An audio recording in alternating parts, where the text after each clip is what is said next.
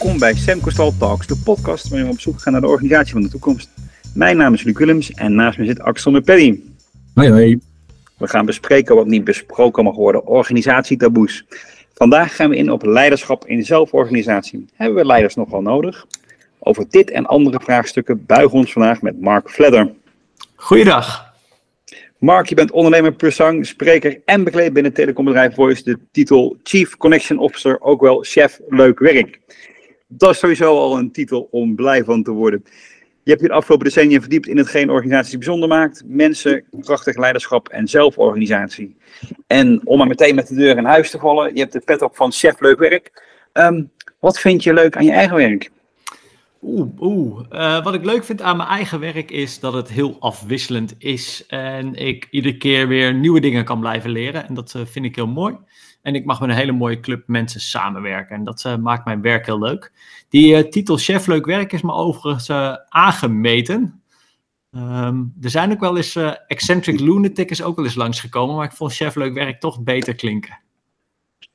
Het, het, het zou zomaar eens dik tegen elkaar aan kunnen liggen. Ja, blijven leren, hier herken ik ook al. Het is ook, ook wel een van mijn drijfveren. Ik vind leren gewoon het leukste wat er is. Uh, wat is iets, iets recents wat je hebt geleerd?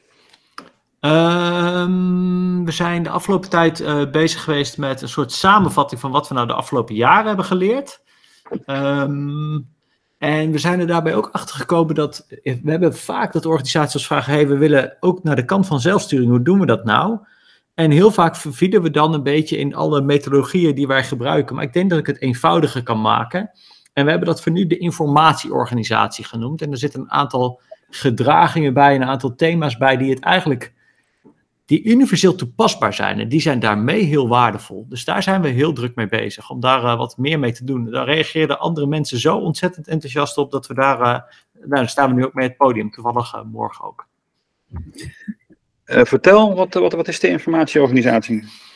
Um, wat we hebben gezien is dat wij heel goed zijn geworden in het uh, uh, vastleggen van uh, zaken die wij relevant vinden.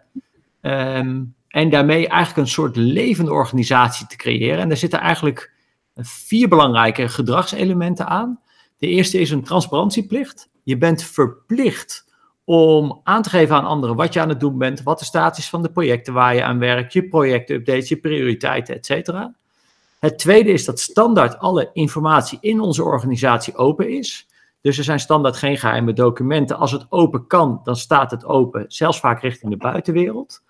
Uh, het derde is dat we een hele sterke scheiding hebben gemaakt tussen informatie en communicatie. We zien dat echt als verschillende dingen. Uh, communicatie in specifieke tools zoals uh, uh, Slack en uh, telefoongesprekken, maar ook bijvoorbeeld, uh, we hebben af en toe town halls waarbij we updates geven of pizza sessies of all-hand sessies. Daar zitten, dat is ook communicatie. En dan heb je informatie en dat zit bij ons heel sterk in informatiesystemen. Um, wie bekleedt welke rol in de organisatie? Wie is waar verantwoordelijk voor? Wat zijn de status van projecten? Allemaal van dat soort zaken, dat zit helemaal aan de informatiekant, tot op onze code aan toe. En het scheiden van die twee is heel belangrijk. En als je die drie dingen eigenlijk implementeert, transparantieplicht, standaard open, het scheiden van informatie en communicatie, dan word je geforceerd om heel veel los te laten. En dat is eigenlijk de vierde gedraging. En dat zijn vier ontzettend waardevolle basisprincipes als je de transitie naar zelfsturing wil maken, maar die je ook kunt toepassen zonder dat je dat wil doen. En daarmee heeft dit waarde voor iedere organisatie. Dus dat uh, is een van de wat recentere learnings en inzichten. Dus eigenlijk heb je een strak informatie. Het klinkt ook wel een beetje uh, bureaucratisch bijna. Als je, uh, als je, als je focust op, op informatiesystemen, zeg ik een beetje plagend, want ik herken hem nogal als van belang in, in, in zelfsturing. Maar ja, om toch even de rol van de kritische bevrager aan te meten. Ja, ik krijg heel vaak de vraag, maar ben je dan niet continu bezig met het delen van allemaal informatie? Nou, dat concept is juist dat je dat niet bent. Als de informatie standaard open is, dan kan iedereen er dus ook standaard bij. Ik hoef dus niks te delen en ik kan alles vinden wat ik nodig heb. Het enige waar je afspraken over maakt is, waar zet je het neer? Uh, maar um, juist doordat dingen standaard open zijn, haal je heel veel bureaucratie over wie heeft de toegang, toegang vragen, rechten. Um, kun je me uitnodigen voor dit bestand? Hey, ik heb deze mail nog niet ontvangen. Heb je mijn feedback verwerkt? Al dat soort bureaucratische onzin, die haal je allemaal weg. Ja. ja daar, daarmee kom ik, kom ik gelijk op, ergens ook op de vraag. Um, dus als het overal te vinden is en uh, hey, de informatie delen we niet, want dan wordt het heel helemaal veel. Zorg er niet voor dat mensen zich alsnog uh, wel een beetje een, een druppel in de oceaan voelen. Uh, er is zoveel te vinden, maar uh, hetgeen wat ik nodig heb, uh, uh, vind ik echt wel fijn om aangereikt te krijgen. Ja, daar zie je wel het verschil tussen informatie en communicatie ontstaan. Um, ja. Je hebt gewoon bepaalde info, uh, informatie die in teams bekend moet zijn. Um, en wat, op dit, wat ik heel vaak zie gebeuren in organisaties is dat het idee is, als we het nou naar iedereen sturen, dan zijn we in één keer klaar, want dan weet iedereen het. Ja, dan krijg je die informatie tsunami waar jij het over hebt. Um, als alles belangrijk wordt, wordt namelijk helemaal niks meer belangrijk en gaan de werkelijke uh, belangrijke dingen verloren. Um, een collega van mij had daar een heel mooi inzicht over. Die, daar was ik zelf een beetje onzichtbaar voor geweest. Wat wij hebben is dat wij teams hebben, die heten bij ons circles. Ieder team of iedere circle heeft zijn eigen communicatiekanaal. Dat is bij ons Slack, dus je hebt bij ons verschillende Slack channels. Daar hebben we dan ook eigenlijk soort twee types van. De ene is het informele, dagelijkse, operationele geklets. En de andere is updates. Jongens, dit moet je even lezen als je terug bent van vakantie. Dus dat zit in ons communicatiesysteem en dan hebben we ons informatiesysteem en ook daar heeft ieder team zijn eigen pagina. Dus als ik wil weten wat relevant is voor mijn teams, dan hoef ik alleen maar te kijken in de update-kanalen die linken naar de informatiesystemen met de laatste updates. En dat geeft eigenlijk dat de communicatie die je krijgt veel kleiner wordt en veel uh, meer condensed wordt. Uh, wat we wel doen is één keer in de twee weken hebben we een all-hands sessie. Dat doen we op maandag om negen uur 's ochtends. Daar kun je bij aanhaken. Dat doet ongeveer de helft van het bedrijf. En die uh, uh, dan op dat moment presenteert uh, eigenlijk ieder team eens per maand eventjes. Joh, dit is even het belangrijkste wat andere teams van ons zouden moeten weten. En dat staat op een pagina. Dat zit in een videopresentatie die uh, wordt gedeeld. En die recording wordt later ook gedeeld. Dus je kunt het kijken, je kunt het lezen. Zeg je, joh, ik zit wel goed. Ik doe mijn ding wel binnen mijn team. En dat is voor mij even afdoende. Dan kun je het ook lekker skippen. Dus dat zijn even, dat is nog wel, ja, daar zit die proactieve houding richting communicatie nog wel heel duidelijk in. Ja, precies. Dan, dan, dan, dan snap ik de, de, de duiding en de scheiding inderdaad um, wat beter. En ik, ik ben zelf ergens uh, enorm fan van, van zulke informatiekanalen. Wetend dat, dat je gewoon heel erg gefocust informatie kan, kan delen en, en vervolgens kan communiceren. Um, er is nu zelf een, een organisatie waar we, waarmee in zee zijn gegaan, die, die ook de, de, ze willen eigenlijk een soort platform. Het zorgt ergens ook voor verbinding eh, natuurlijk, hè, waar, waar informatie samenkomt en waar je communiceert en dezelfde informatie ziet. Uh, en, en toch schuurt het daar nog steeds een beetje dat nou, uh, de overgang van iedereen moet het vervolgens op de kanalen zetten. Uh, het, dat er toch nog wat weerstand tegenover staat. Um, uh, juist omdat de mail, de telefoongesprekken, dat voelt dan zo prettig.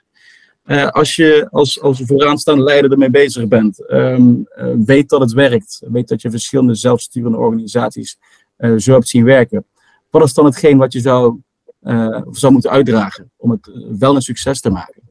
Ja, het, uh, uh, in iedere organisatie en in zelforganisatie, uh, zelfsturende organisaties meer dan in denk ik welke andere ook uh, geldt voorbeeldgedrag.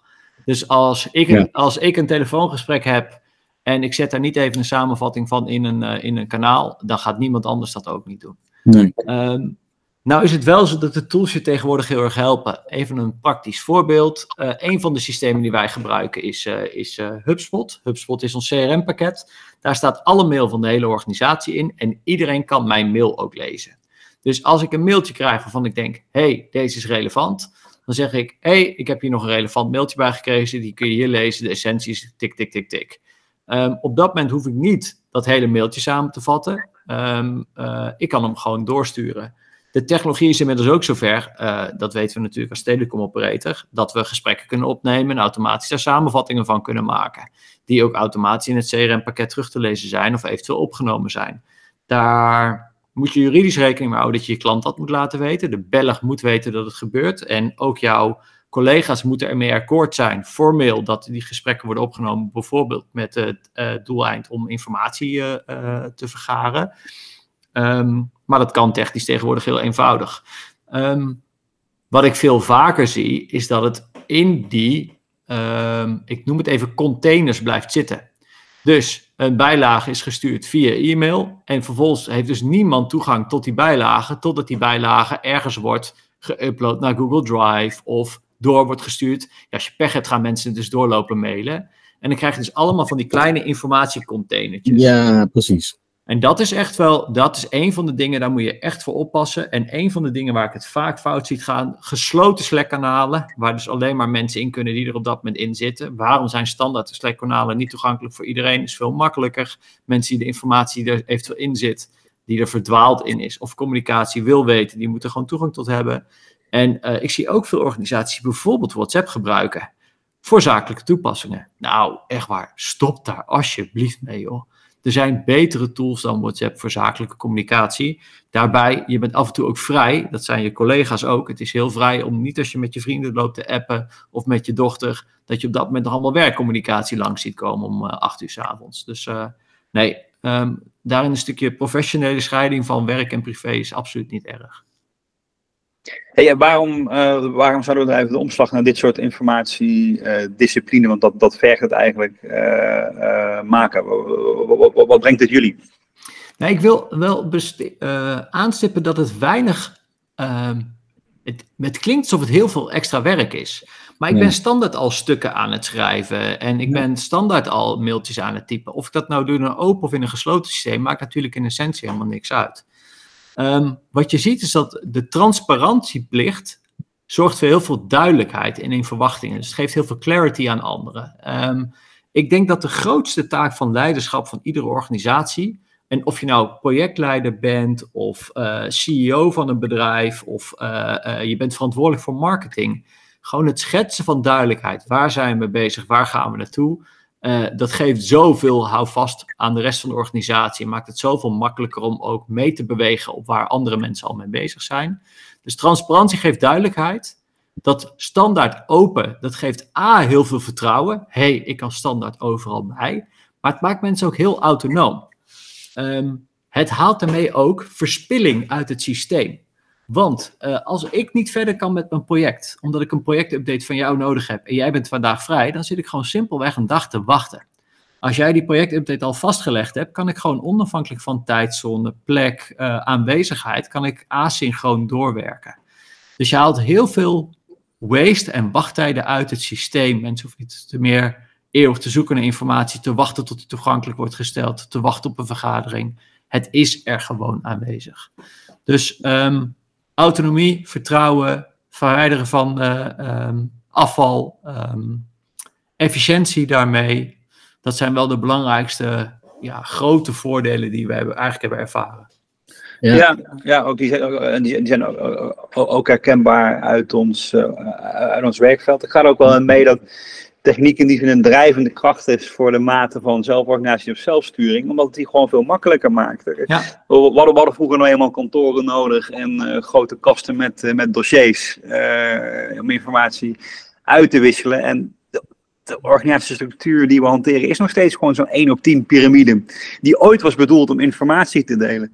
Ja. Uh, het meest uh, grappige ja. daarbij is, moet je eens voor de grap kijken naar uh, uh, Word of, uh, of Google Docs. Als je die opent, dan zie je voor je een A vier papiertje staan. Ja, ja. Dat A vier papiertje was bedoeld voor in een typemachine. Het is vijftig jaar geleden dat we voor het laatst typemachines gebruikten. En die documenten die je daar creëert, worden ook zelden gelezen op papier. Ze worden gelezen in digitale systemen. Dus stop nou met ja. het gebruiken van systemen die gewoon vijftig jaar oud zijn in de moderne tijd. Want uh, het maakt je leven zoveel makkelijker als je gewoon moderne techniek gebruikt. En of dat nou een Notion is of een ander mooi uh, systeem wat standaard geschikt is voor het web en voor collaboratie, dat maakt mij echt niet uit. Maar stop met het creëren van die ouderwetse documenten en vooral met het mailen van uh, Final één en Final twee en werkelijke Final drie, zeg maar. Uh, Uh, nou ja, daar dat, dat, dat zeg je me echt iets, Mark. Dat, hoe, hoeveel tijd er verloren is gegaan aan, aan versiebeheer. Wat nu gewoon uh, veel makkelijker is dat je überhaupt gewoon tegelijkertijd in hetzelfde document kan werken. Ja. Dat je niet, niet zit te wachten wie, wie wanneer iets op moet sturen, maar dat gewoon direct doorheen kan. Heeft, ja, en wat? Sorry, ga je gang. Uh, nee, dat heeft het werken gewoon makkelijker gemaakt. Ja. Ja. Ja, en wat me ook opvalt is dat mensen niet meer wachten met aan het werk gaan totdat het document af is. Nee, nee oh, het is tachtig procent klaar, ik weet ongeveer wat we gaan doen. Laten we maar aan het werk gaan. Nou, dat is een mooie attitude. Documenten die als het ware levend zijn en nooit af. En standaard helpen om aan het werk te gaan. Ik vind dat een gezonde werkinstelling. Ja, zeker. Uh, maar uh, spiegend op uh, waar, waar we het net over hadden en het vervolg uh, rondom de A viertjes en de typemachines. Um, ja, zelf merk ik bijvoorbeeld als, uh, als we de noemer zelforganisatie en zelfsturing veelvuldig benoemen, uh, waar dat um, verschillend is met de, laten we zeggen, de huidige manier van werken, uh, is er in eerste instantie sowieso weerstand. Hè? Verandering uh, is bijna gelijk in de eerste fase aan weerstand. Uh, maar juist dat zelforganisatie niet heel veel uh, andere dingen hoeft te betekenen, maar dat het verduidelijken is van de werkafspraken die er impliciet wel zijn, maar expliciet niet worden uitgesproken, uitgesproken dat, is, dat is meestal de kern. Maar mensen verwachten een hele andere uh, vorm van organiseren, waar ze waarschijnlijk zelf de dupe van worden. Uh, dus mijn, mijn, mijn toetsvraag zou, uh, is eigenlijk als volgt, omdat ik hem zelf best wel vaak ervaar. Um, heb jij ook het gevoel dat wanneer je zelforganisatie of zelfsturing noemt, de mensen eigenlijk al in de weerstand schieten? Van, oh ja, maar ik ben toch zelfstandig uh, en dat moet er weer iets nieuws verzinnen, et cetera, et cetera. Ik herken het vooral dat mensen er vaak iets over hebben gehoord en er bepaalde uh, beelden bij hebben in het hoofd, die vaak niet helemaal stroken met de, uh, de realiteit. Uh, ook omdat veel organisaties zeggen of plat georganiseerd te zijn of zelfsturend georganiseerd te zijn, waarbij vervolgens gewoon management bepaalt wat er gebeurt. Ja, um, dan snap ik heel goed dat als jij zegt van ja, iedereen zelfsturen, wel de lusten, maar niet de lasten. Ja. Um, of andersom eigenlijk, wel uh, de lasten en niet de lusten. Uh, de, ik snap dat daar weerstand tegen komt. Dat is ook wel de reden dat ik denk van dat zo'n stukje van, hey, we maken een informatieorganisatie een veel eenvoudigere manier is, ook voor het huidige leiderschap, om even met hun tenen in het, in het, in het water te zitten over, hey, wat betekent die openheid nou voor mijn bedrijf? Wat betekent het nou voor mijn mate waarin ik dingen moet loslaten? Wat toch wel de grootste les is, denk ik, voor mensen die de transitie maken. Ga maar akkoord met de permanente staat van verandering. En uh, daarom heb ik het ook liever over dit soort systemen, die gewoon voor iedereen zouden kunnen werken, dan dat ik het heb over uh, ja. uh, het zelfsturende deel. Want dat ontstaat daarna vanzelf wel en wat makkelijker wel. Ja. Maar ik herken de weerstand herkennen. Welke, uh, Vaak omdat het welke rollen zijn weggelegd uh, voor leiders? Je noemde al voorbeeldgedrag, zelf, zelf je informatie delen, maar Uh, Uh, wat nog meer? En specifiek de vraag uh, uh, loslaten. Wat, wat moet er losgelaten worden? Um, laat ik beginnen met wat je niet los moet laten. Want daar zie ik het eigenlijk het vaakst fout gaan. Um, in zelfsturing worden mensen ook vaak zelf verantwoordelijk voor hun eigen persoonlijke ontwikkeling. En het is heel fijn om daarin een sparringspartner te hebben uh, die vaak meer senior is. En over het algemeen hebben mensen in een leidende positie, of mensen die manager zijn geweest binnen een bedrijf, hebben gewoon simpelweg meer kennis en meer kunde. En daarmee ook wel, worden vaak gebruikt als sparringspartner. Laat die rol niet vallen, want die is super waardevol. Dus dat is iets wat ik um, uh, iedereen zou willen aanraden en wat ik vaak fout zie gaan. Hou die, dat stukje leiderschap, begeleiding, coaching, hou dat nou vast, want dat blijft altijd van waarde. Um, wat je los moet laten is dat jij ook overal de beslissingen over moet nemen. Um, want wat je doet in jouw rol als, als leider is eigenlijk het faciliteren van nieuw leiderschap. En het individueel leiderschap van de mensen die je daarin begeleidt. En die mensen moeten dus gaan wennen aan het zelf nemen van beslissingen. En het zelf verantwoordelijk uh, zijn voor. Dus um, waar je nog steeds aan het sparren mag zijn met je collega's, is het mooi als zij zelf de autonomie voelen en ervaren, ook vanuit jouw leiderschapspositie, om zelf beslissingen te nemen en het eventueel ook anders te doen dan jij het misschien zelf zou doen. Maar daar, wordt al wel, daar, daar, daar komen we een beetje op, op waar het spanningsveld vaak zit. Hè? Zoals uh, uh, Alo Brost, uh, uh, ook een bekende in zelfsturing, zelforganisatieland, uh, mooi zei dan, dan liep er iemand met me binnen uh, voor een advies. En dan gaf ik hem advies. En ik zei, ja, ik zou uh, kijken zo en zo tegenaan. En liep degene naar buiten en zei, ja, we doen het niet. Uh, alles voor dat niks. En ik, potverdorie. Dus voor, voor je het weet is je advies een besluit. Uh, hoe zie jij dat? Nou, want ik heb, ik heb wel het tegenovergestelde ervaren. Dat ik, uh, dat, uh, een collega van mij had op een gegeven moment een fout gemaakt. En die staat bij mij aan het bureau. Ze zegt, ik heb een fout gemaakt. En ik zou dit kunnen doen, ik zou dit kunnen doen. En ik luister dat verhaal zo aan. Ja, je zou ook nog dat kunnen doen. En dat zegt ze, nee, nee, vind ik een stom idee. En voor ze loopt weg om iets anders te doen. Ja. En het enige wat ze op dat moment wilde ervaren is de, dat de autonomie om zelf de beslissing te mogen nemen. Um, ik merk wel dat je vanuit je leiderschapspositie voorzichtig moet zijn met het geven van advies. Ik probeer dat altijd zo rolbewust te doen. Dus uh, stel je voor dat er een collega is die verantwoordelijk is voor marketing. En mensen komen bij mij om te sparren over marketing. Dan is het altijd, ben je bij die collega geweest? Want ja. die is daar verantwoordelijk voor. Dus start nou daar. En als het inderdaad zo is van, ja, die heb ik gesproken en die vond dit en dit en dit een goed idee. Dan nou, volg dat dan gewoon. En als die persoon zelf het niet weet en met mij daar even over wil sparren. Uh, gewoon, ja, ik heb altijd wel mening en ideeën. Maar die heb ik dan wel als... los van enige rol die ik draag. Maar ik probeer daarin heel rolbewust te handelen. Ik heb gemerkt dat de meeste zelfsturende systemen... Veel, die kennen rollen. En daarbinnen bepaalde verantwoordelijkheden. En je daarbinnen... Um, bewegen is een hele belangrijke. Ik had vandaag toevallig een collega aan de lijn. We zijn uh, bezig met een... Uh, um, gesprek met een andere partij... waar we eventueel in investeren. Ik heb daar vanuit strategie van het bedrijf... heb ik daar wel mening over. Uh, en ook vanuit de eventuele kosten, want van beide heb ik een rol. Uh, de uitgave van geld mag ik iets over vinden van grote bedragen en over of het past binnen de strategie van het bedrijf. Maar ik kan niet beoordelen of het een goed idee is. Dus als ja. collega's van mij naar me toe komen, vind je het een goed idee? Ja, dat weet ik niet. Jongens, het past binnen de strategie van het bedrijf en we hebben er budget voor. Um, als jullie zeggen, joh, dit vinden wij het waard en dan volg ik jullie daarin. Ik kan daar niets anders van maken dan, uh, jullie zijn hierin zelf aan, uh, aan, uh, aan zet, zeg maar. Ja, ja nee, nou, ik vind rolbewust uh, zijn een goede, een goede toevoer. En hoe duidelijker de rollen van anderen, hoe beter je uh, hoe, hoe beter die verantwoordelijkheid ook kan distribueren. Ja, ja absoluut. Ja, en vol, volgens mij is het uh, uh, spierend op, op inderdaad dat uh, rolbewust advies. Uh, volgens mij is het als leider zijnde gewoon, uh, je bent een soort bewaker van de collectief gemaakte afspraken.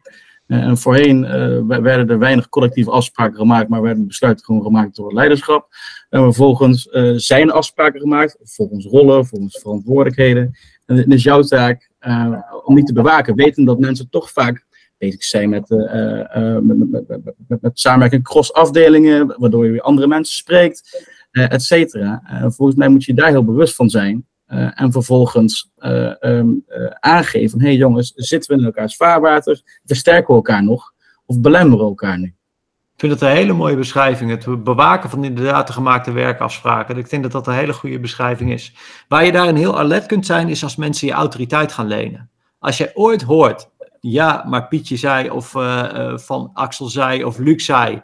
Dan weet je al van, hé, hey, dan wordt er in ieder geval niet rolbewust gesproken. Nee, als het niet nee. zo van onze circle lead uh, vindt het niet binnen de strategie passen, is al iets heel anders dan uh, Mark vindt het geen goed idee. Ja. Voor die geleende autoriteit, zoals we dat intern noemen, daar moet je heel erg voor waken. En dat moet ik ook vaak tegen collega's zeggen, je mag dit niet gebruiken als, uh, als uh, maar Mark zei. Want ja, Mark zegt al, vindt altijd wel wat, dus dat telt. Ja. Ja, nee, nee, nee, precies. Hey, hey, je spiegelde al kort op uh, je organisatievorm. Ik, ik hoorde cirkels, waarmee ik gelijk aan Holacracy denk. Uh, wat, wat zijn nou, nou jouw inspiratiebronnen geweest? Je hebt een hoop geëxperimenteerd, dus daarin zit al zelf heel veel, heel veel lessen. Uh, naar, naar wie kijk jij nou uh, uh, om bepaalde dingen te implementeren? Um, niet zo heel veel meer. Uh, we hebben voor alle grootste dingen hebben inmiddels wel een... oplossing gevonden. Wat je krijgt, kijk, wij gebruiken inderdaad Holacracy, maar Holacracy is slechts een, uh, slechts een uh, bestuursmodel. Ja. Vervolgens zegt het niks over cultuur, uh, salaris en compensatie, nee. strategie, nee. bepaling, et cetera. Uh, we hebben heel veel van dat soort systemen hebben we gewoon gestolen van andere bedrijven. We gebruiken Baarda voor ons compensatiemodel. Uh, we gebruiken de Rockefeller Habits of een afgeleide daarvoor ons, uh, voor onze strategie. En dat passen we iedere keer toe, zoals het, zodat het gedistribueerd en in een zelfsturende organisatie past. Um, En het grootste waar we op dit moment nog mee zitten is uh, het regelmatig geven van feedback. Ik denk dat je dat veel hoort binnen zelfsturende organisaties. Dat um, zelfontwikkeling en feedback en carrièreontwikkeling, um, daar moeten we nog steeds een goed format voor hebben. Maar we hebben zoveel geëxperimenteerd dat we daar steeds dichterbij lijken te komen. En daarin gaan we naar iets toe wat toch best wel veel voorkomt in reguliere organisaties. En dat is een bepaalde vorm van peer reviewing. Uh, waarbij we natuurlijk wel weer een boogje aanbuigen, maar... Uh, Ja. En wat bedoel je met een boogje aanbuigen? Je moet het wel geschikt maken voor een gedistribueerd systeem. Zodat de, ja. de workload die er eventueel ook vanaf komt, dat dat eh, gezond verdeeld wordt. Ja, ja, ja, ja gedistribueerd, gedistribueerd systeem, informatieorganisatie. Hebben we nog meer woorden, tech alternatief voor zelforganisatie en zelfsturing? Dus even ter inspiratie van onszelf. Want we vinden eigenlijk, hoe langer we ermee bezig zijn, hoe, hoe minder ze de lading dekken. Ja, je hoort natuurlijk, T I E L wordt veel gebruikt. En uh, horizon... is ook super abstract natuurlijk. Dat is ook weer een abstrahering naar... Ja, T I E L is gewoon donkerblauw. Ja. Donkerblauw. Ja. Turquoise kan... Ja. Ja, agile. Wat bon, had je nog bon. meer? Um, horizontaal organiseren hebben we ja. natuurlijk ook nog gehad. Ja. Of, of, de, of de lerende organisatie. Dat vind ik zelf ja. nog, wel een, uh, nog wel een leuke.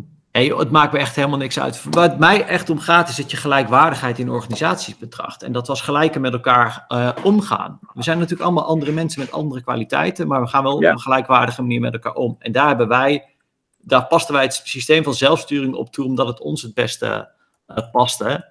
En uh, het beestje moest een naam. En iedereen wil ook soms ja. zijn eigen merkje erop plakken. Want dan kun je dus weer mooi verkopen. Want laten we eerlijk zijn, Holacracy is ook maar gewoon sociocratie. Maar dan met een Amerikaans sausje eromheen. Want dan kun je certified trainers opleiden en dan kun je geld mee verdienen. Dus, ja, dat is het. Ja, ja, we maken er een mooi, mooi modelletje van. Ja.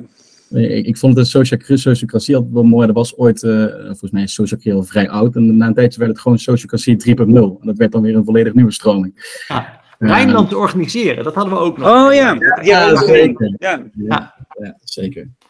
Um, eerder dit jaar gaven we, gaven we een, uh, een opleiding en daarin zei uh, uh, een deelnemer, dat vond ik zelf wel heel erg, uh, heel erg mooi.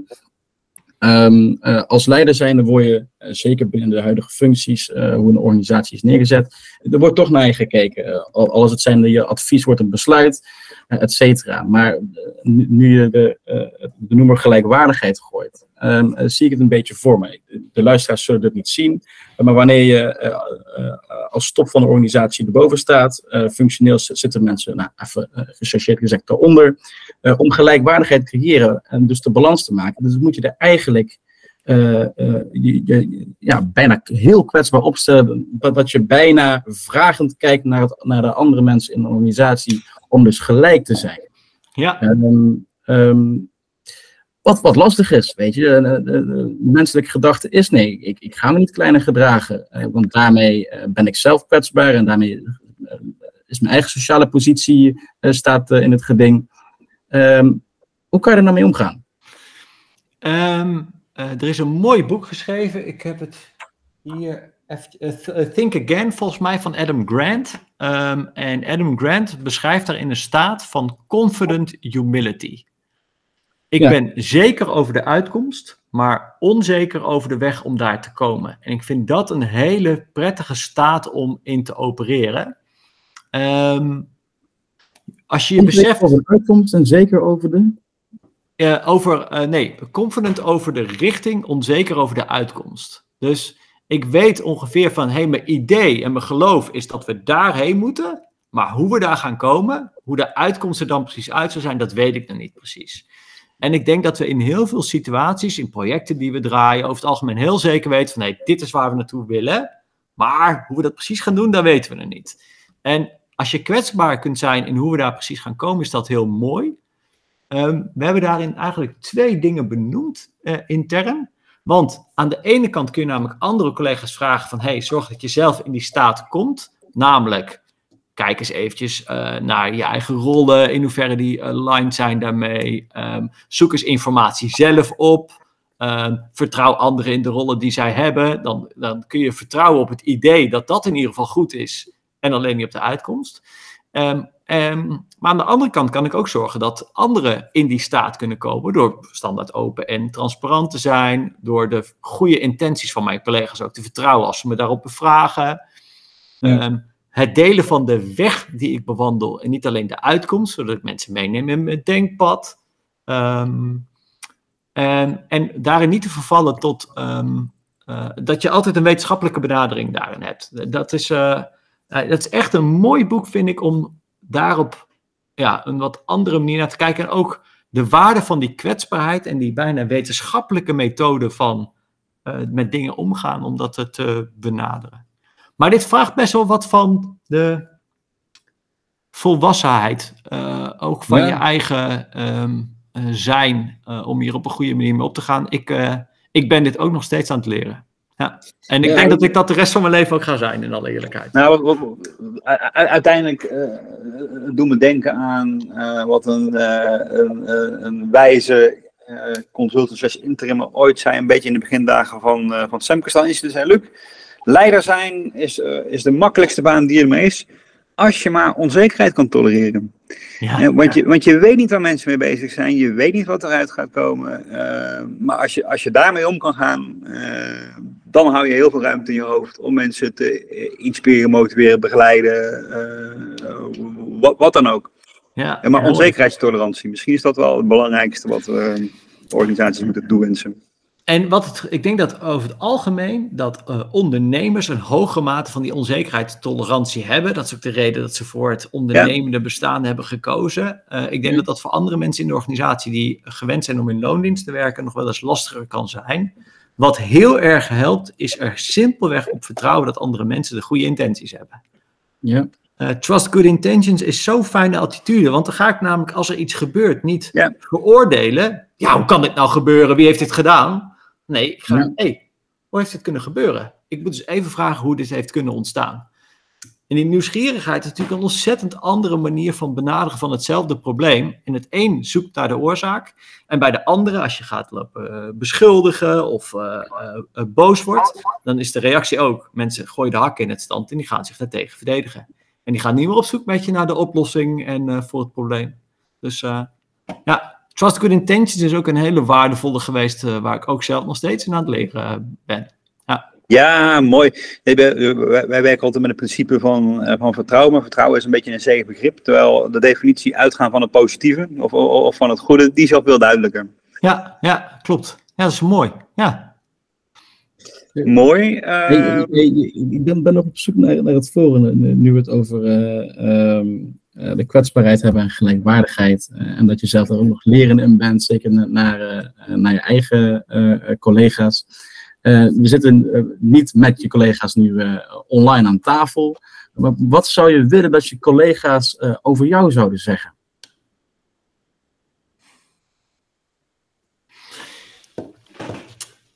Wat mij opvalt, en dat valt mij vrij breed op, is dat uh, uh, mensen uh, in een leiderschapspositie nog wel eens een bepaalde status aangewezen Uh, krijgen, waarmee mensen op, daar op een andere manier mee omgaan.